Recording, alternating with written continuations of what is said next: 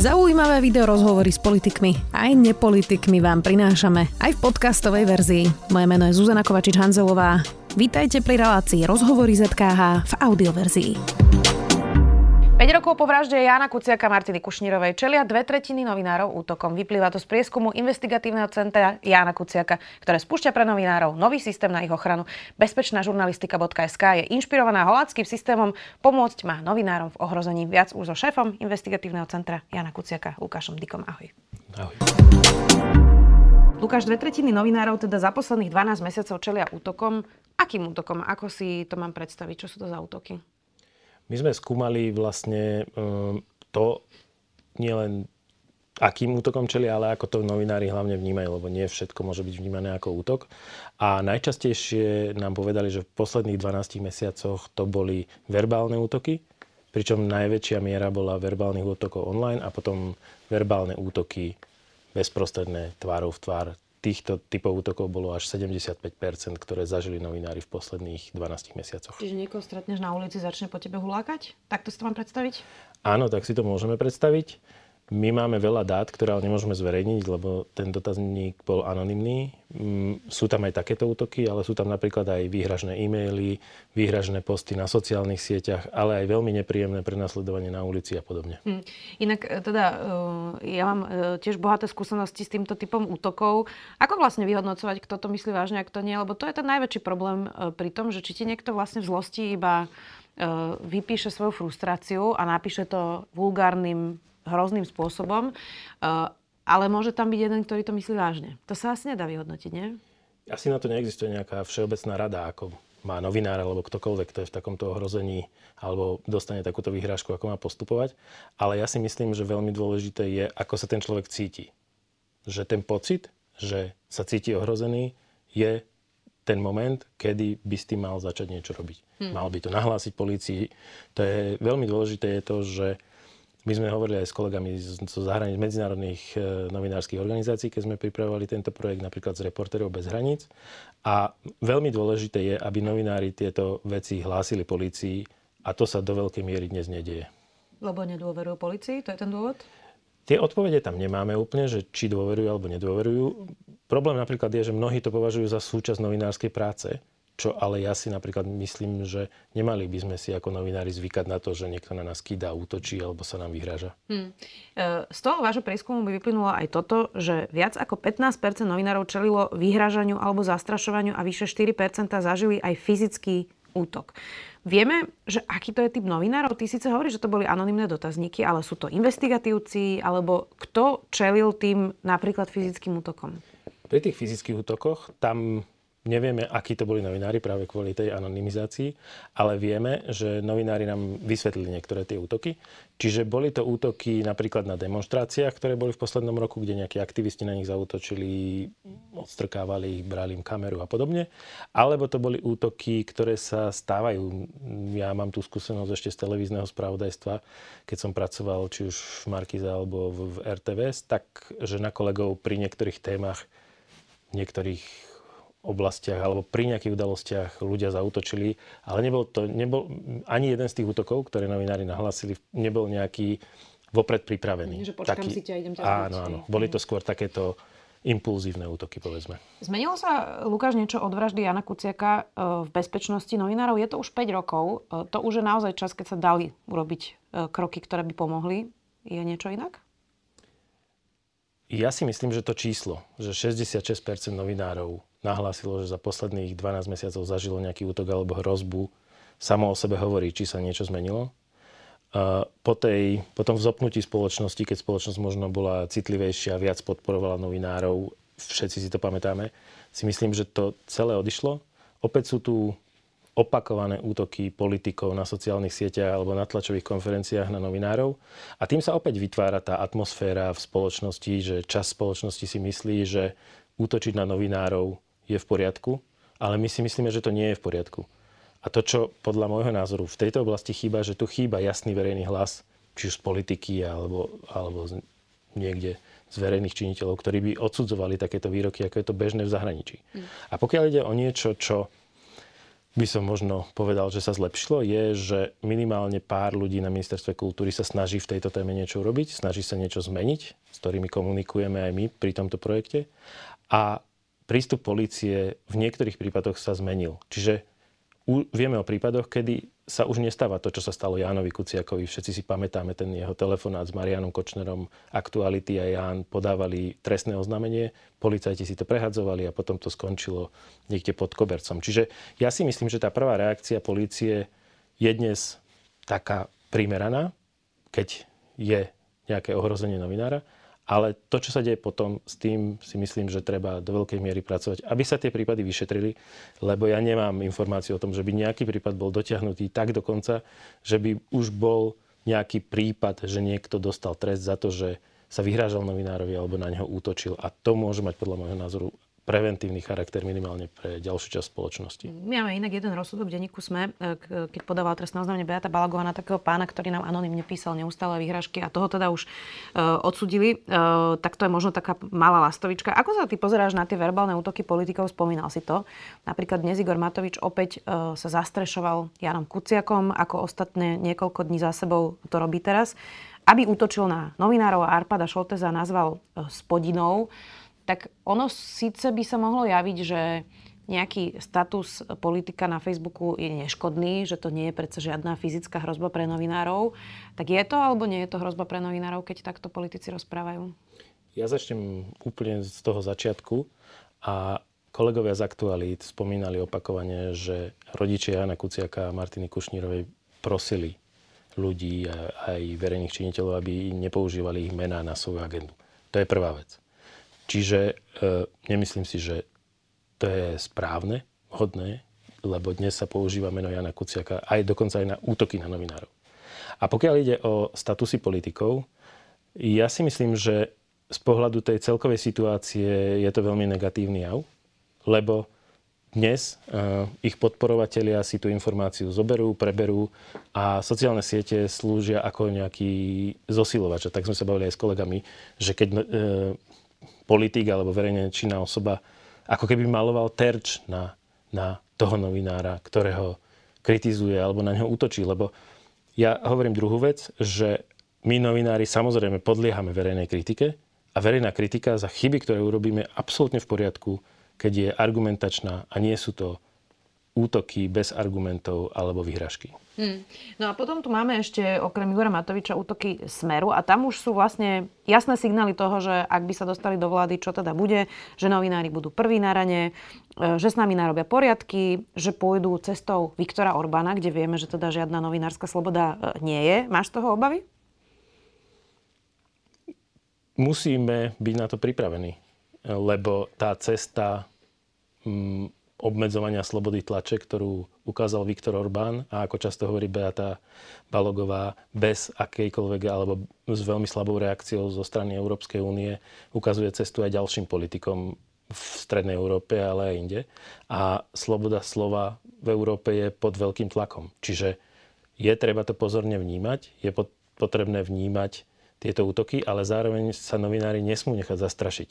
Slovenský príklad ukazuje, že novinári a investigatívni novinári, keď zlyhával štát, keď zlyhávalo vyšetrovanie, keď zlyhávala prokuratúra, tak to bola posledná stena, ktorá chránila spoločnosť. Jan Kuciak, Zuzana Petková, Marek Vagovič a ďalší kolegovia v tom čase odhalovali kauzy, ktoré sa dnes vyšetrujú, lebo dnes už polícia má, ako, hovorí, ako sa hovorí, rozviazané ruky a mnohí ľudia skončili pred súdom. Ale v tom čase policia nevyšetrovala nič a boli to novinári, ktorí verejnosti ukazovali, ako sa narába s ich peniazmi, ako sa správajú niektorí verejní funkcionári. Vy ste teda ohlásili v investigatívnom centre Jana Kuciaka, že spúšťate platformu Bezpečná žurnalistika SK, ktorá je teda inšpirovaná holandským projektom Pers Veilik. Čo má vlastne táto platforma robiť, na čo má slúžiť. Ja som si pozerala, že zatiaľ sú tam také Q&As alebo odpovede na otázku, že čo je to útok, ako to vyhodnotiť, ako zbierať dôkazy. To dúfam inak, že väčšina novinárov ovláda, lebo to sú také akože základy, ktoré by človek asi mal na svoju ochranu vedieť.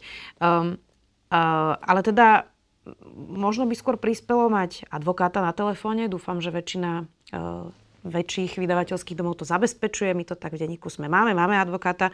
Uh, ale čo má byť vlastne zmysel tohto, uh, tejto platformy pre novinárov?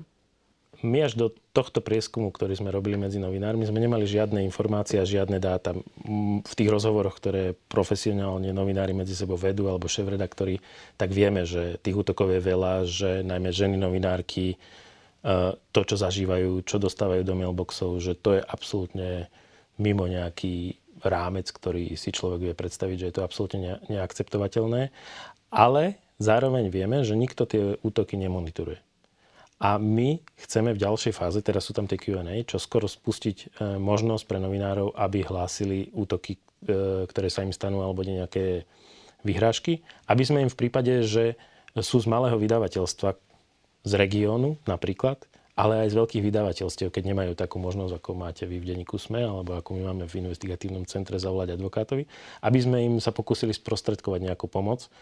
No áno, a ideálny model je, aby sme mali právnikov, ktorí by pomáhali novinárom, psychológov, ktorí by pomáhali novinárom, lebo z nášho výskumu vyplynulo, že a veľa novinárov potrebuje psychologickú pomoc s ohľadom na tieto útoky a harassment. Je to niečo absolútne nepríjemné, čo zasahuje do ich každodenného života.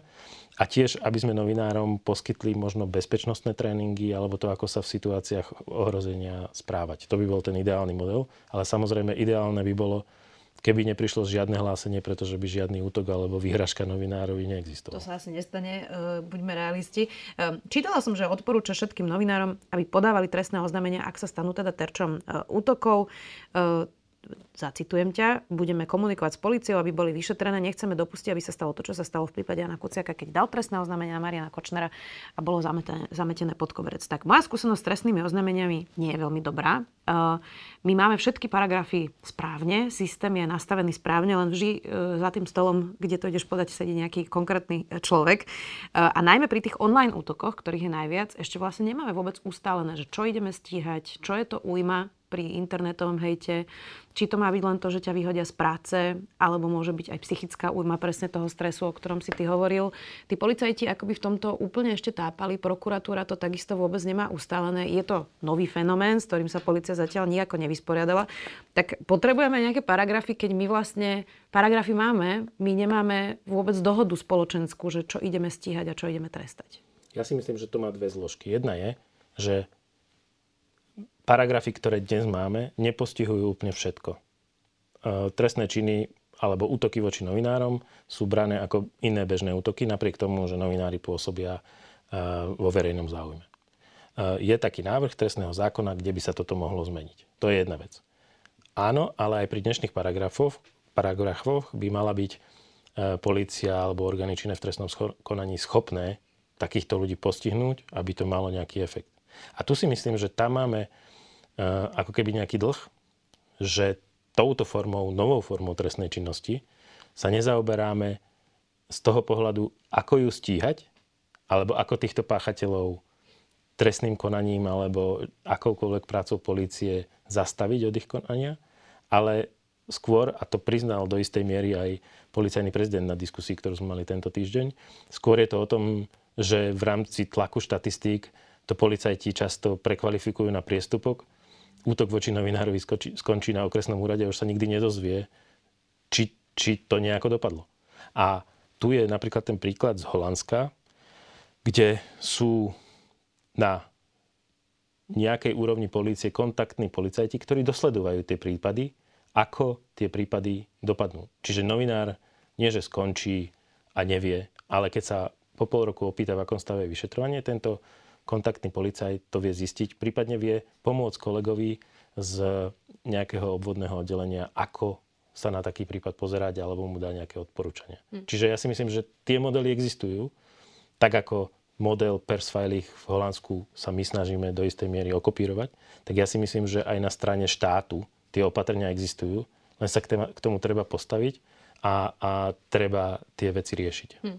Ja som ťa počúvala včera, e, predvčerom pardon, na diskusii Aktualit, e, kde si hovoril, že um, dnes to na Slovensku funguje tak, že novinári volajú policajnému prezidentovi, keď sa niečo stane, lebo my sme dosť malá krajina, tu každý má číslo na každého, je to dosť jednoduché sa nakontaktovať. Uh, tak ale takto by to asi nemalo vyzerať, že novinár volá policajnému prezidentovi, nie? To bolo presne to, to bol citát pána policajného prezidenta, ktorý si myslím, že v tomto sa snaží, lebo sme s ním komunikovali o tom, ako viac chrániť novinárov, že novinári zavolajú jemu, ale to nie je systémový prvok. Jednoducho, novinár z regionálnej úrovne asi by nemal volať policajnému prezidentovi a ja si myslím, že ani novinár z celoštátneho média by nemal volať policajnému prezidentovi, ale mal by vedieť, že ak podá trestné oznámenie, tak štát funguje tak, že to trestné oznámenie bude vyšetrené tak, ako to urobil Jan Kuciak, ako to urobili aktuality. Spoliehali sa na štát, že dokáže ochrániť svojho občana. Štát svojho občana neochránil. Jan a Martina boli zavraždení aj kvôli tomu, že sa s tým trestným oznámením, ktoré podali v tom čase, nikdy nič nedialo. Tak dokonca to vyzerá, že trošku tomu ten štát asistoval minimálne v tých databázach, ktorých lustrovali aj Jana. Mm, koľko máme na Slovensku, Lukáš, vlastne investigatívcov? Som to tak e, snažila sa aspoň zbežne nejako porátať, ale čo, 10? Nezačína to byť ohrodený druh? Ja som dnes na jednej diskusii povedal, že bola taká vlna po vražde Jana a Martiny, že vlastne každý chcel byť investigatívny novinár. A dnes je to vyzerá tak, že naopak, že vlastne nikto nechce byť investigatívny novinár, čiže ja si myslím, že to číslo 10, maximálne 15 je asi veľmi blízke realite. Mm, asi sa to nedá ľuďom vyčítať, že to nechcú robiť v takejto atmosfére, nie? Asi nedá, ale zároveň vždy v každej generácii novinárskej boli ľudia, ktorí napriek všetkým prekážkam boli odhodlaní to robiť, ale je to možno aj o tom, že celkovo, či aj útoky a tá spoločenská nálada e, neustálých, ani nie, že to nie je kritika, útokov na novinárov, či nevyvoláva pocit, že robiť novinára vlastne nie je dobré. Že to, či, či to nie je vlastne, nemám na to dáta, ale či to nie je fakt, že ľudia nechcú byť novinármi vo všeobecnosti práve preto všetko, čo to obnáša, o čom sa tu dnes rozprávame. Že platia príliš veľkú cenu za to, že robia ešte aj službu verejnosti. Áno, presne tak. Ono to trochu vyzerá, um, ako by z tohto marazmu nebola úplne celkom jednoduchá cesta von. Uh, okrem toho médiá majú samozrejme obmedzené rozpočty, teraz myslím ekonomicky, politici na nich útočia, o tom sme už hovorili. Uh, lustrovali na policajných databázach, viacerých novinárov aj sledovali a um, aj tí, čo na tom vlastne vyhrali voľby, teraz torpedujú tiež novinárov. Uh, časť médií vlastní Penta, verejnoprávne médium je zdecimované. Ako vlastne z tohto von? Lebo javí sa, že sme na tom zle a nebude to najbližšie roky lepšie nemám asi všeliek, ale asi to chce vydržať. Lebo to je, myslím si, že aj odkaz Jána Martiny ten najdôležitejší, že to nesmieme vzdať tí, ktorí novinárčin robia a musíme sa snažiť učiť nových ľudí, aby prišli a začali to robiť s nami a pokračovali v tej robote. A nemáme si pripomínať to, že Jan Kuciak bol vynikajúci investigatívny novinár každý rok 21. februára ale máme od, od na to myslieť každý deň a nie len my novinári, ale vlastne celá spoločnosť. Lebo len ak budeme mať zdravé médiá a dobrých novinárov, len tak tá spoločnosť bude dokonale chránená, nech sa deje čokoľvek. A ešte raz poviem, že ten slovenský príklad je toho najväčším dôkazom. Držme si palce. Ďakujem ti pekne, že si si našiel čas. Šéf investigatívneho centra Jana Kuciaka. Lukáš Diko. Ďakujem za pozvanie.